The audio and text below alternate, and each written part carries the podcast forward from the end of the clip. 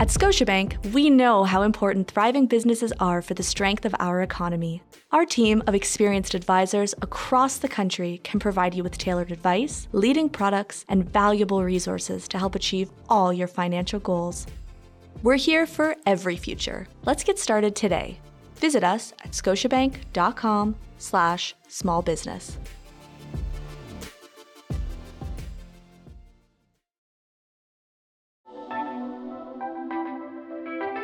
There's no doubt that small businesses are the foundation of our communities.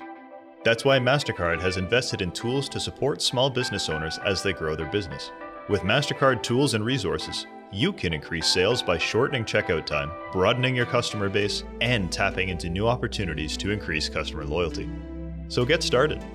Discover all the ways MasterCard can help guide, grow, and protect your business at mastercard.ca forward slash small business.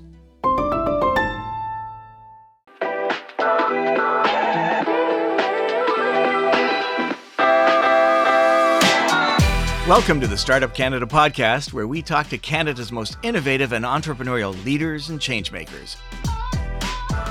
I'm your host, Rick Spence, and as a business journalist, editor, and entrepreneur, I've learned what makes Canadian startups special, successful, and scalable. Join me every Tuesday at 10 a.m. ET to hear news stories of Canadian entrepreneurs and learn about the moments that mattered most on their journeys. The Startup Canada podcast is a production of Startup Canada. Don't forget to subscribe to the show wherever you listen to your podcasts. Entrepreneurs from coast to coast to coast, welcome to the Startup Canada podcast. On the show today, we're thrilled to have Sherry Shannon Vanstone. As a well known serial entrepreneur in the Kitchener Waterloo region, Sherry Shannon Vanstone has made a significant contribution to a spectrum of digital industries, from information security to telecommunications and technology, while also making a major contribution to the advancement of women. She's an extraordinary leader and visionary who's made a material difference to the roles women play and their influence in the digital economy. Throughout Sherry's career, she's been a trailblazer in the fields of STEM, business, and philanthropy.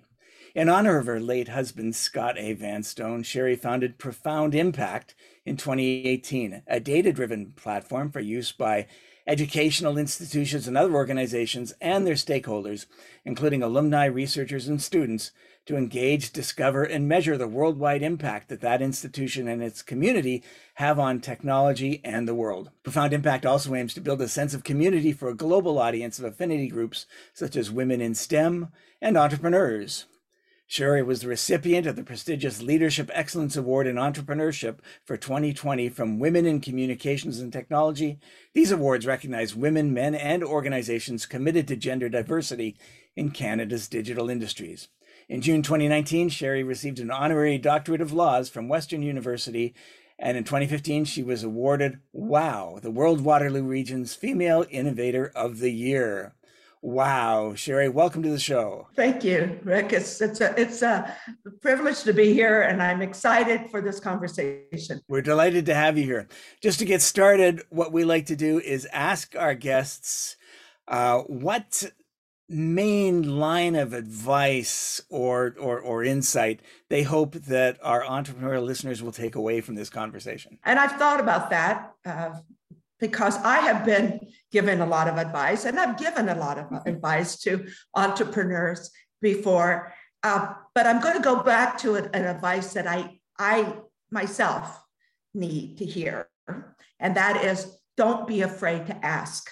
Ask for help, ask for money, ask for help around the house.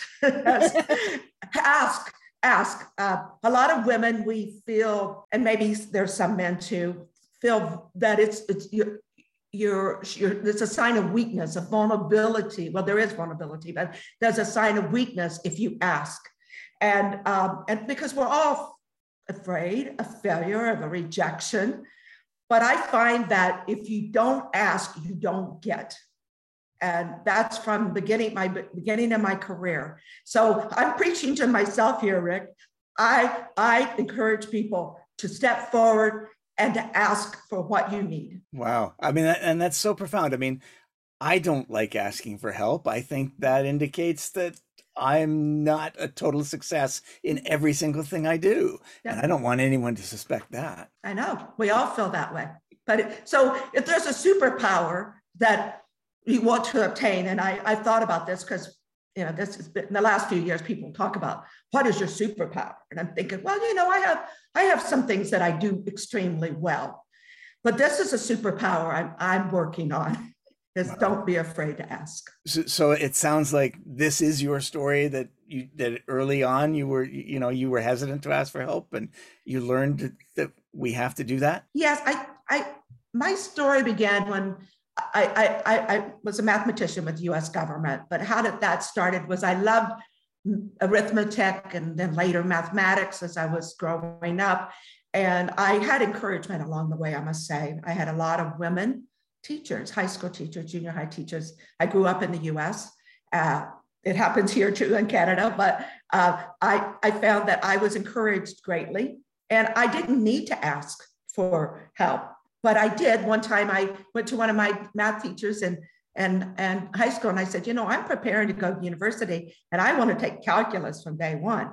Now, of course, now today calculus may be offered in high school, but at that time it wasn't at, at my school. So I said, can I, can, would you tutor me in trigonometry? Because you needed that uh, to prepare for calculus. And so she took it on herself without being paid extra to teach me trigonometry on the side.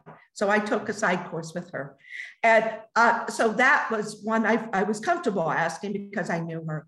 But as I went on, I, I understand asking may come from uh, this thing of respect. Now, now, respect for your own talents, your own abilities and skills, but also your ability to learn new skills.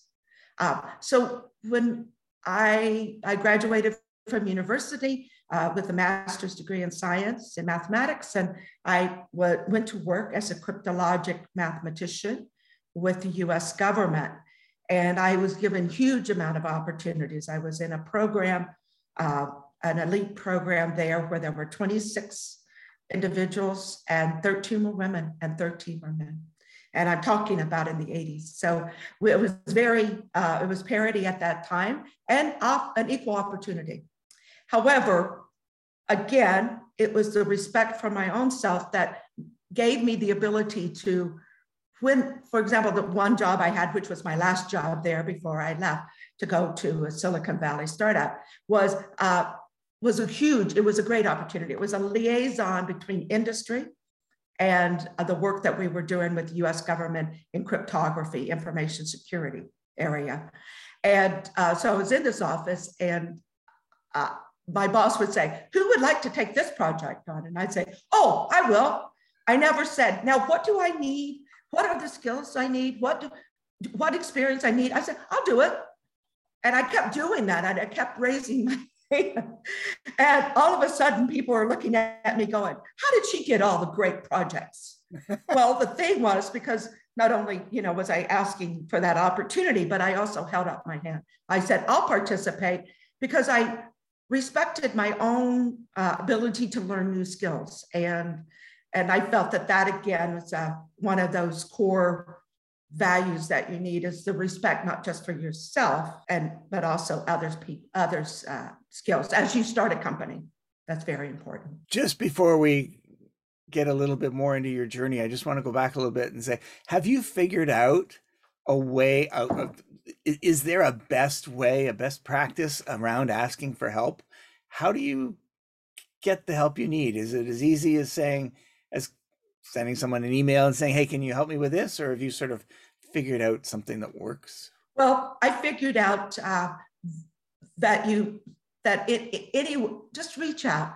Most people want to help, and it turns out that uh, I get I get emails and I get um, inquiries from um, a lot of young women in particular, but I also get I work with and mentor with uh, mid uh, middle-aged career and, and mid-career women. And even um, I've been working with a company in Waterloo where this is a, a, a well-established researcher in optometry. Uh, I've been working with her company and, and she, you know, so I, I'm on the receiving end of the asking. I get emails, I get LinkedIn in, in, invites. I can't I can't say yes to all of those, but what I do is I if I can't help them, I try to say, but I know somebody else who might be able to help you. Mm-hmm. I'm not saying I do that 100% because I can't. I, I don't have the capacity and it's not my full-time job, but uh, well, it is in humanity and my, you know, but as far as my uh, my work with profound impact, it also includes that. I would say that um, I don't I don't have all the answers because, as I said, I'm still learning this new superpower that I want to obtain. Uh, but I just say just just send an email, reach out to them in any way you can. Uh, go up to them at a networking uh, event. Uh, there's a lady um, that I, I, I consider her one of my mentor, mentors, and uh, I didn't ask her enough. I, I had a, I was selling my company in 2017, and if I would have gone to her retrospectively, it would have been uh, a different outcome. It was still a good outcome, but it could have been a great outcome. So I, I have to tell myself, step up, do it, send that email, go up to this person at an event, reach out through another friend that said, Oh, do you know that person? Because I really need to get to that person. Uh, so, anyway, any way you can, and uh, be more persistent and not afraid of that rejection. I really love that. Years ago, I was on a panel and they asked us a surprise question at the end. Um, and they said, "What would be your best advice, best three words of advice for an entrepreneur?" And I was very proud of what I came up with. I said, "Make the call." Yeah, so that's a, somewhat similar. It's the same thing. It's the same yeah. thing. Yeah. It's it's just don't be afraid of, of being turned down. And uh, most people, as I said, that I have I have gone to have been so willing, at, and many uh, today, there's many opportunities in the ecosystems, uh, the Regional Innovation Center. If you're just getting started with your company, you know, you can go to these and ask because there are lots of programs out there. But also uh, being able to ask on a personal level is very important. Absolutely. Let's look back then a little bit. How would you sum up your, your, your entrepreneurial journey. When last we left you you were still working in government and volunteering for things. Um, how did that turn into serial entrepreneurship? I, I realized i had the greatest job i'd ever have at, at, at where i was at at the us government. And when my boss's boss told me that when i traveled with them on, on one uh, business trip he said I, I realized you know what? I do. And for to move up i had to move on. And uh, i thought well why don't I put my destiny in my own hands and I want to go into sales? I want to be a salesperson. Wow. Now here I am, technical background, but, but with liaison with the industry. So I've already crossed over uh, somewhat. And so I just said, you know what? I'm going to go to a startup. So I went to a startup in Silicon Valley, information security startup. And they asked me, What do you want to do here? So they hired me. But really, you know, because they liked my credentials and they were an information security company and you know i have all this experience in the area. I said i want to be in charge of asia pacific and latin america sales. Now i have a i was fluent in spanish. I had a, a second degree in spanish and lived in costa rica for a year. So i thought i can do latin america. I can do asia pacific and they said yes. Again, you know, you ask.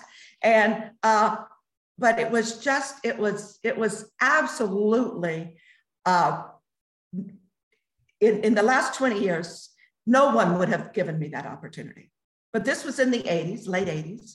And they said, yeah, go for it. So I, I, I worked, I, I eventually had to give one territory up because it was too much for me. So I gave up Latin America, stayed in Asia Pacific, dealing with 13 different countries and the cultures of those uh, companies. And I traveled by myself as a woman. I set up distribution channels. I trained. I I became you know the top salesperson.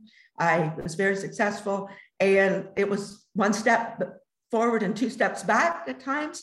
but it was the opportunity that I was given by this, uh, this company, this entrepreneur. So I was given an opportunity to come to Canada in 1994. I was recruited by uh, to work for a company that was a competitor of the company I was working in Silicon Valley. So that's when I came to Canada in 1994 to work for a company that later became Certicom. And uh, again, I, I tried, you know, there to, I wasn't a founder. I was, I later married the founder, but I wasn't the founder of Certicom. Uh, but uh, I wanted, I wanted that um, cultural thing. So, so really, it, it, it, to me, it goes back to uh, your why, understanding it, and staying true to it. Mine is about respect for myself and for others, and then building that up. Uh, so uh, I left Certicom and continued working in the industry. I worked for MasterCard International as VP of Secure Electronic Commerce, which today is everything.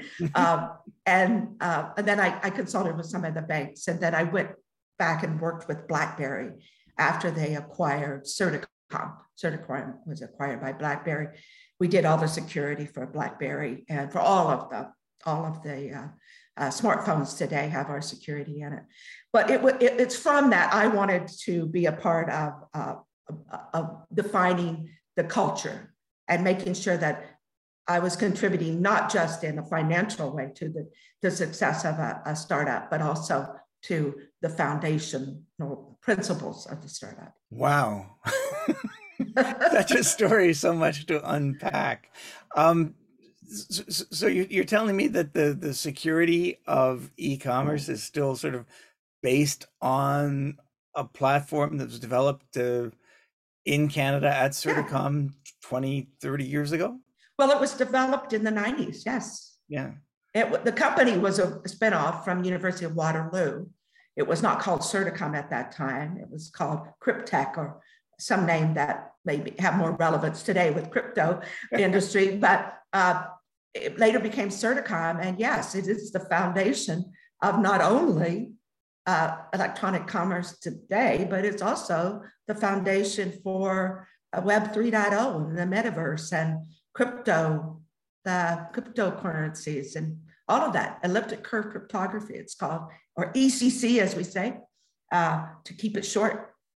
Yeah, it, and it was it was uh, not discovered in Canada, but it was commercialized by uh, Dr. Scott Vanstone, my late husband, and his team.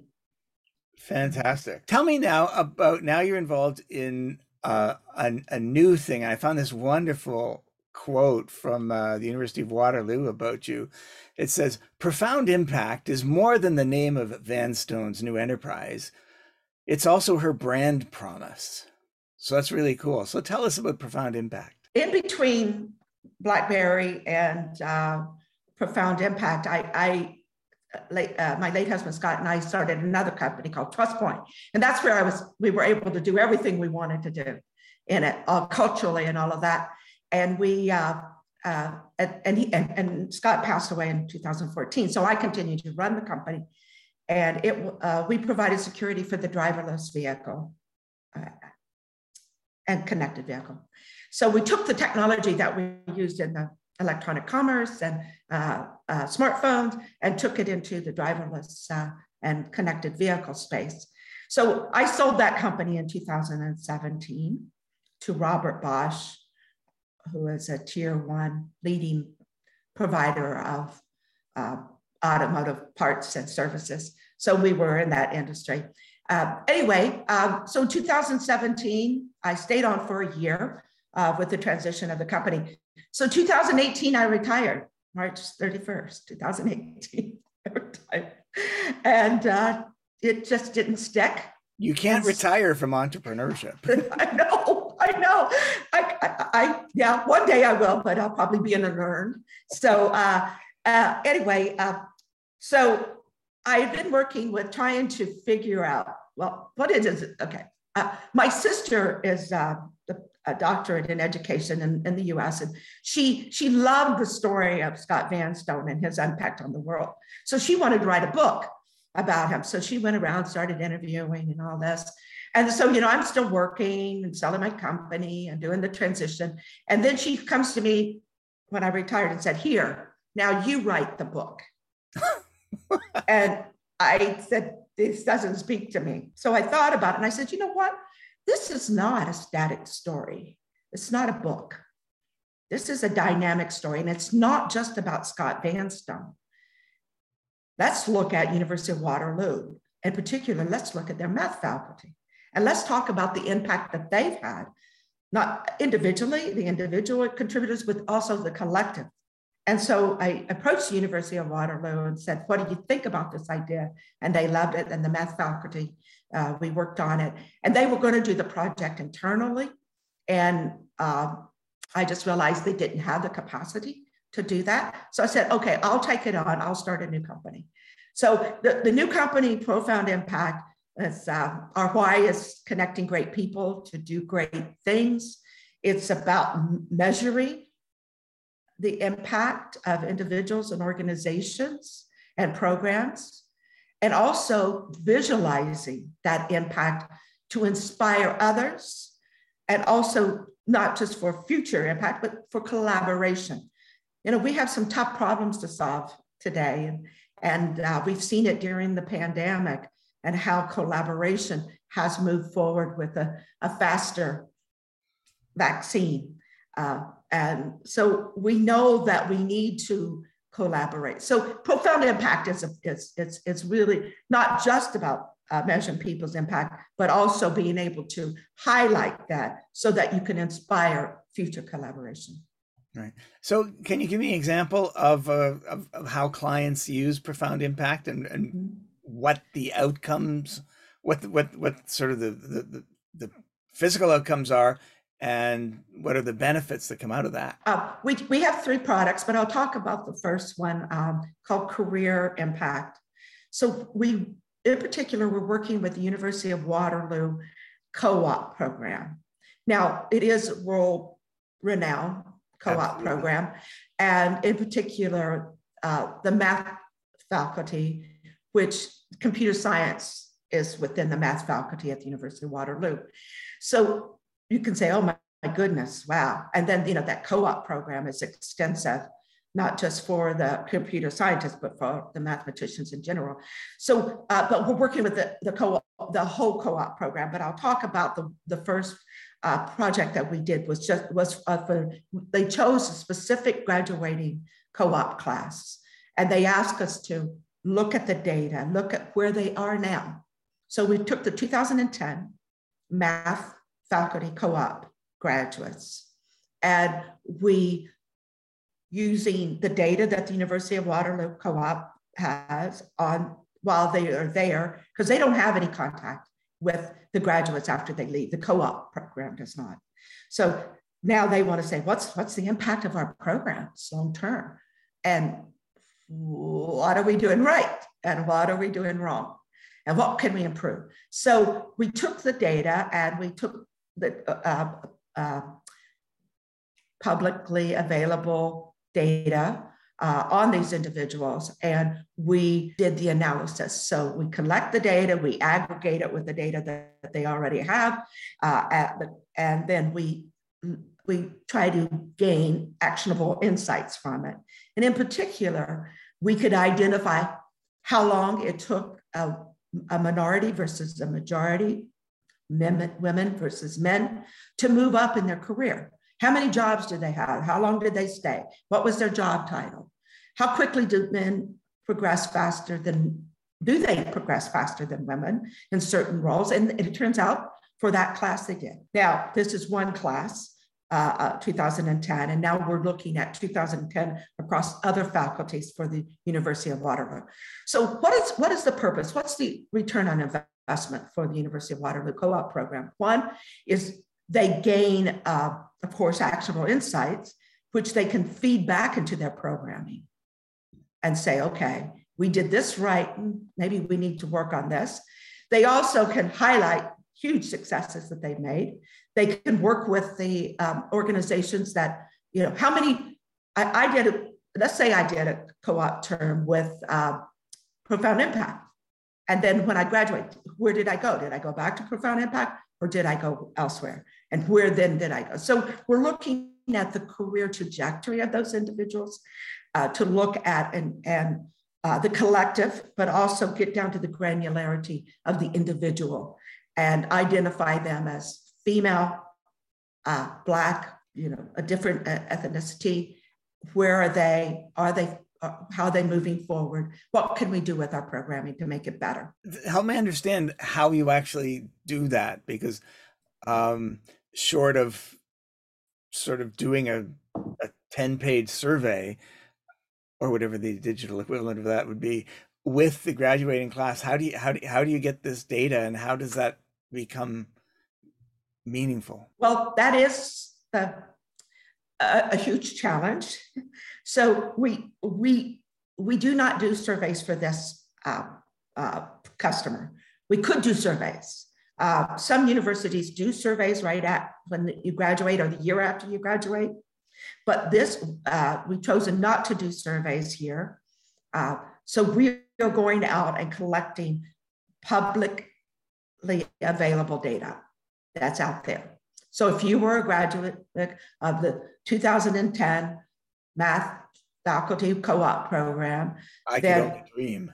We could we could we could we could find public data about uh, out there about you on different uh, from different sources, and then we aggregate that data, and then we are able to to do the analysis using data analytical tools and uh, artificial intelligence and get down into the, the essence of the data and then be able to um, bring out what query it in what way you the customer wants.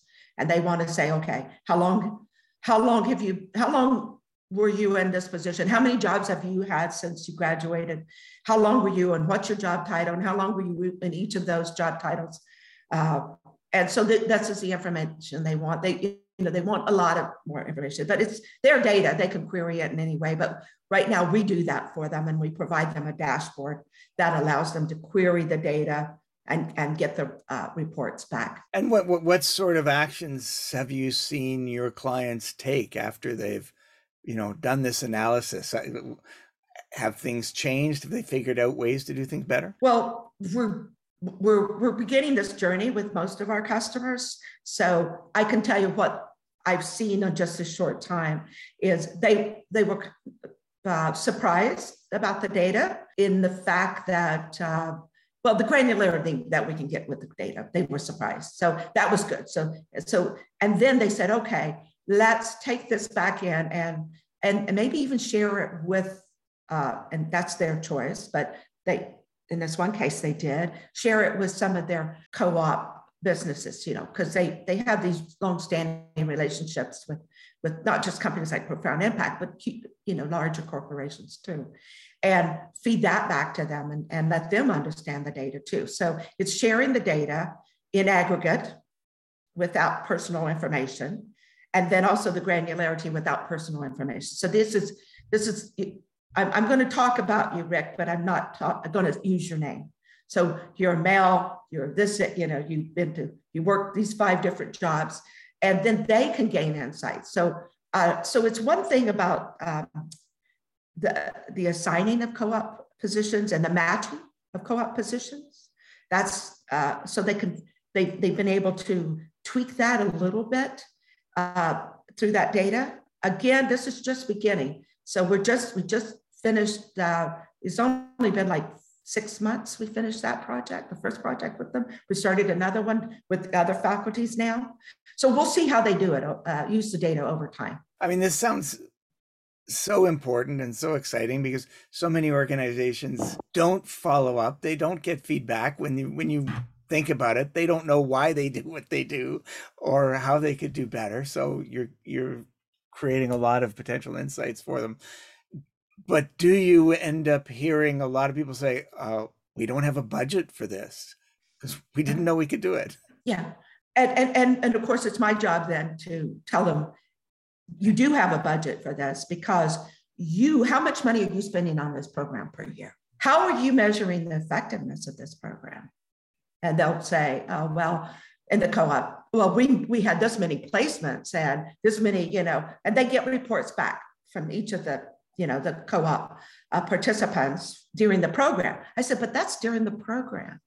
How do you know the long-term impact of your programming?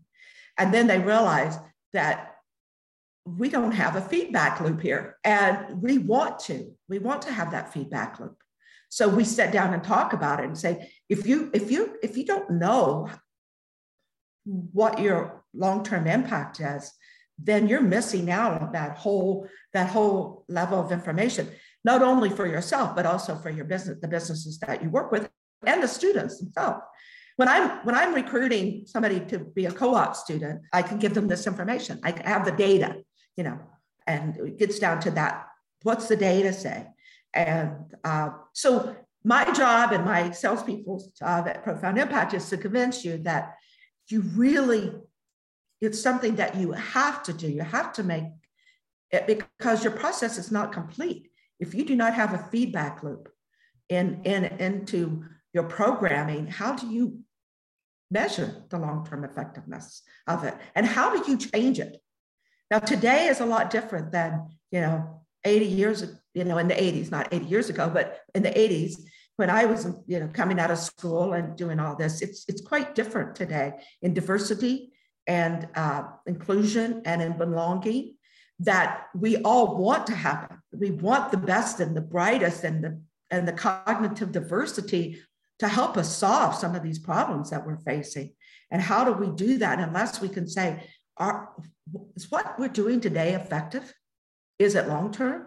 Uh, one of our customers is Shad Canada. I don't know if you know them, but Shad Canada. I do, but works, yeah, explain yeah. it for those who aren't quite articulate. They, they work with underprivileged high school students and try to and give them an opportunity for programming at the high school level. Now they want they they have I believe over nine thousand uh, alumni, and they want to understand did their program have, is it effective?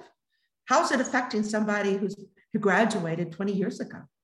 Where are they? Now, it, it's more difficult to get that, um, uh, perhaps, but not always difficult. So we're working with them to try to help them understand where are their graduates? What have they accomplished? And then to feed it back into their programming after all these years.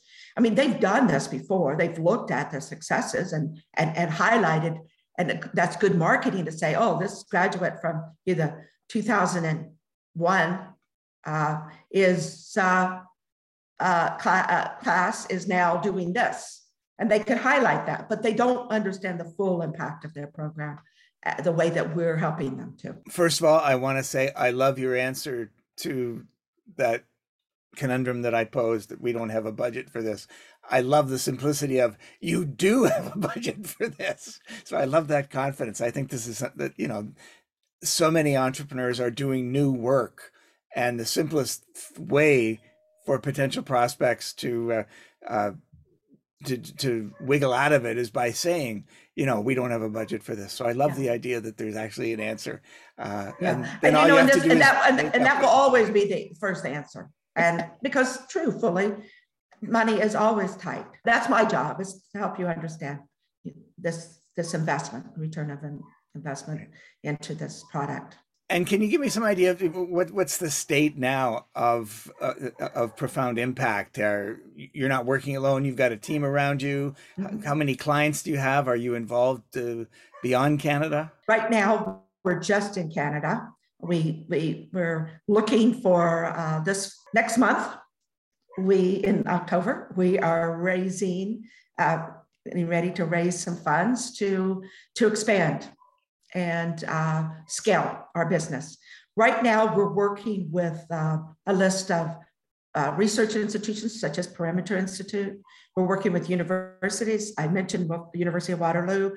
We're working with Wilfrid Laurier on another product that we have called Research Impact, which we didn't get into today. And then we're working with Shad Canada and uh, and Capacity Canada, they're more on the, the social impact uh, community organizations impact. Um, and uh, uh, we have some other customers too, but we really, we concentrate in three areas, uh, education, uh, research institutions and uh, social impact organizations. Sherry, you've received a lot of awards. You've been recognized as a role model for for for for young women in science and, uh, and and and technology and entrepreneurship. What's what do you think is the most important thing that the next generation of women entrepreneurs and innovators uh, should be thinking about and and and and and how should they be uh, viewing the challenges that they have ahead? Because you've got some experience uh, in this area, you've accomplished so much. What advice do you have for people of all kinds, and particularly women, uh, working in these trenches now? My advice is concentrate on your why, figure that out when I have many people who I work with, I had mentioned earlier that I I mentor uh, several individuals, and some have been for a longer period of time than than some. Uh, and what they're looking for is, of course, they're, they're looking for money. Uh, many of them are. As I say, if you if you want money, ask for advice. If you want advice, ask for money. We're in a digital world today right? And and and figure out your why and how you can implement your why. And why I say that is because when I started Profound Impact, you know, I was with Certicom, I was with TrustPoint, you know, we started it, we made it a brick and mortar company. We we had our developers and we were doing that because it was information security and we wanted to make sure it was contained in that we everything that was done was done uh, under lots of controls. Uh, but when with when I started Profound Impact, I said, you know what, I I, I still need security, and I'll I'll make sure that that happens in in, in the platform. But uh, this could be a um, a remote company. So this was 2018 before the pandemic. So I said, why not? So I can draw on the talent that not only across Canada, and most of my people are in Canada, but I have people in the US too. And, and I could even uh, outsource and do that, which I haven't done, but I could uh, because my, I am a remote company. And I set it up that way. I set it up as a virtual company from the beginning. And that gave me more opportunities for talent. This is a talent uh, battle. There is a talent battle today in this in my industry for sure. I think because we're seeing it across uh, the digital transformation across every industry, there's there's huge opportunities, but there are challenges. So what I tell, so don't think about one way of doing it. Don't say it has to be done this way, because today we need to think outside the box. One to attract talent, and two to be profitable. You know, because again, your why is great. I love it that you have a great solid why, but how are you going to make money? Unless you're a not for profit organization, how are you going to make money uh, and, and, and sustain and scale?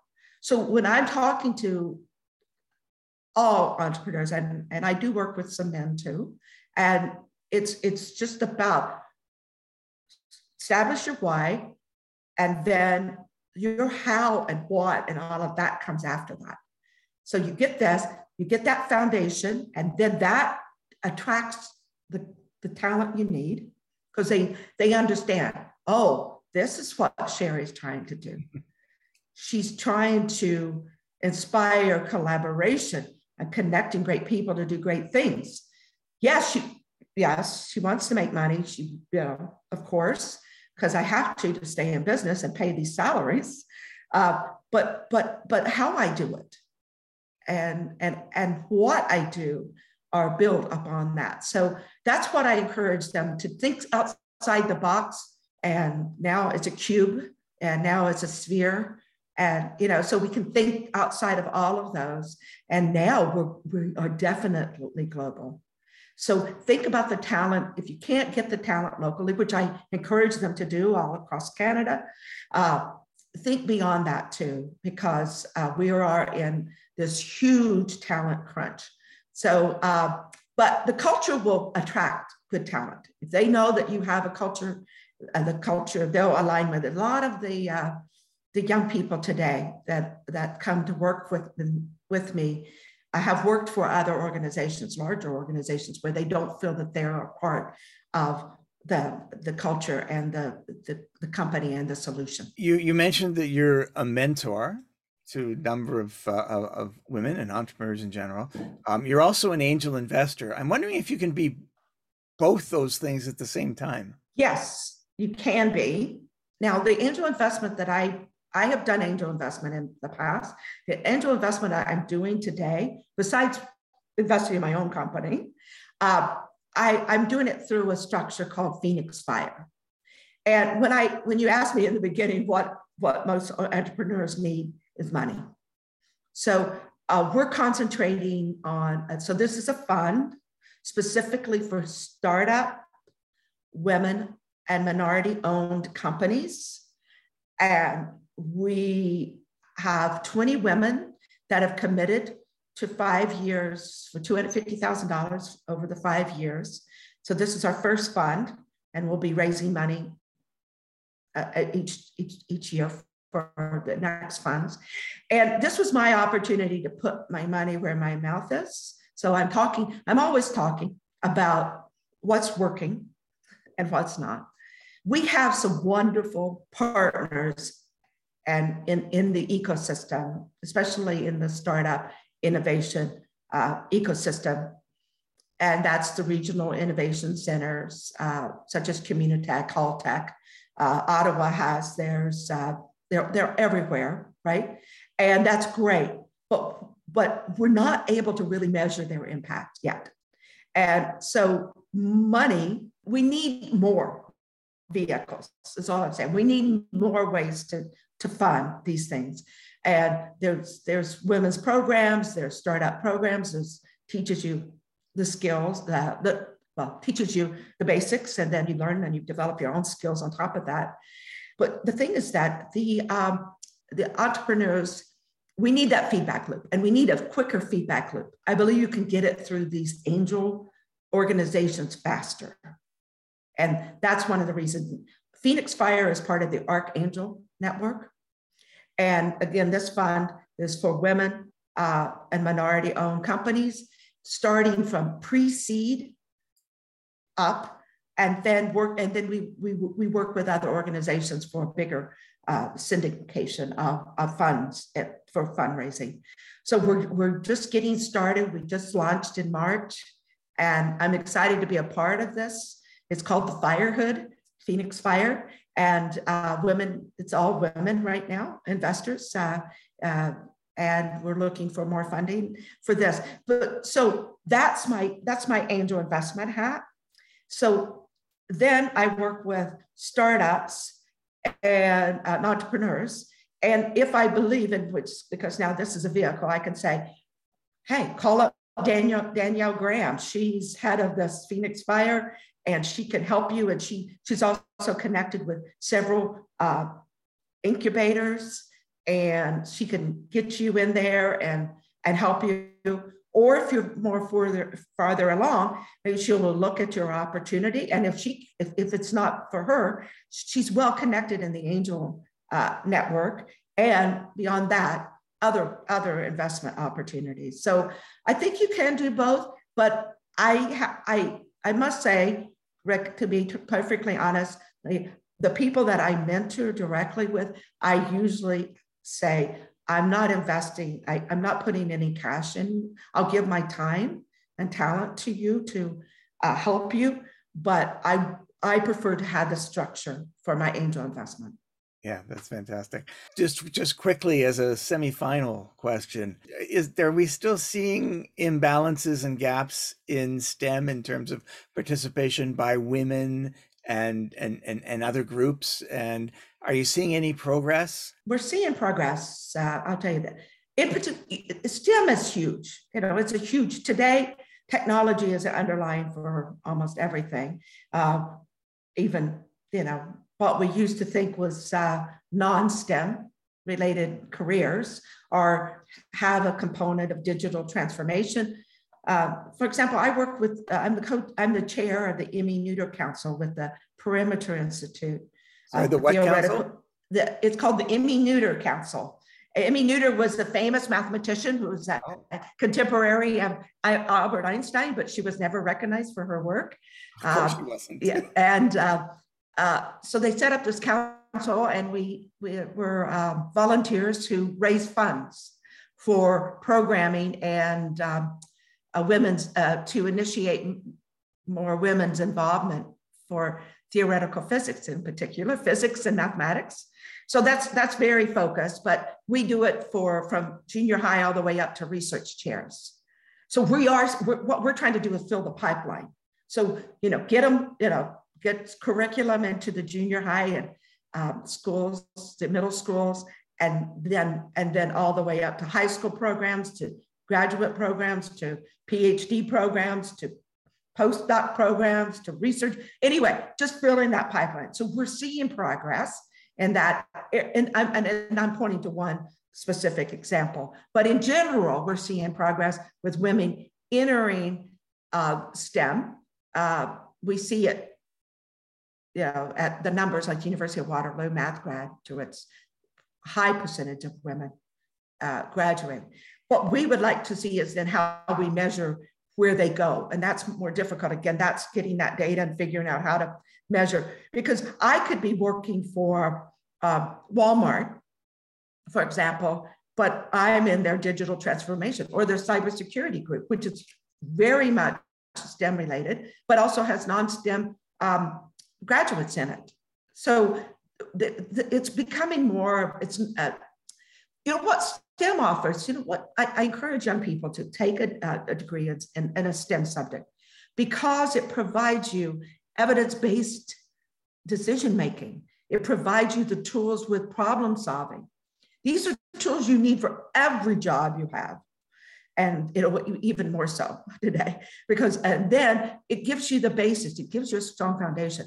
Go and do whatever you want but get those those skills and then you can you have the foundation to build on and go anywhere. Sherry i just have time to ask you the question i was once asked. What's your best three word advice for entrepreneurs? I'm going to emphasize what you said. Make the call. All right. First time i've ever been quoted. I love that thing.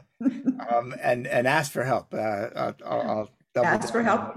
make the call. Absolutely. that's what that's what it is. It's, it, it equates. It's, it's equivalent in mathematical terms Yes. Sherry Shannon Vanstone, thank you for being our guest on the Startup Canada podcast. It's been a delight chatting with you, finding out more about your career and what you're doing now. Congrats on uh, on helping institutions understand their purpose a little bit better using data, and hopefully that leads to better outcomes and and better stories. Your your company has profound impact, and thank you for the profound impact that you're having on entrepreneurship and women in Canada today. Thank you again, Rick, for this opportunity. Thank you.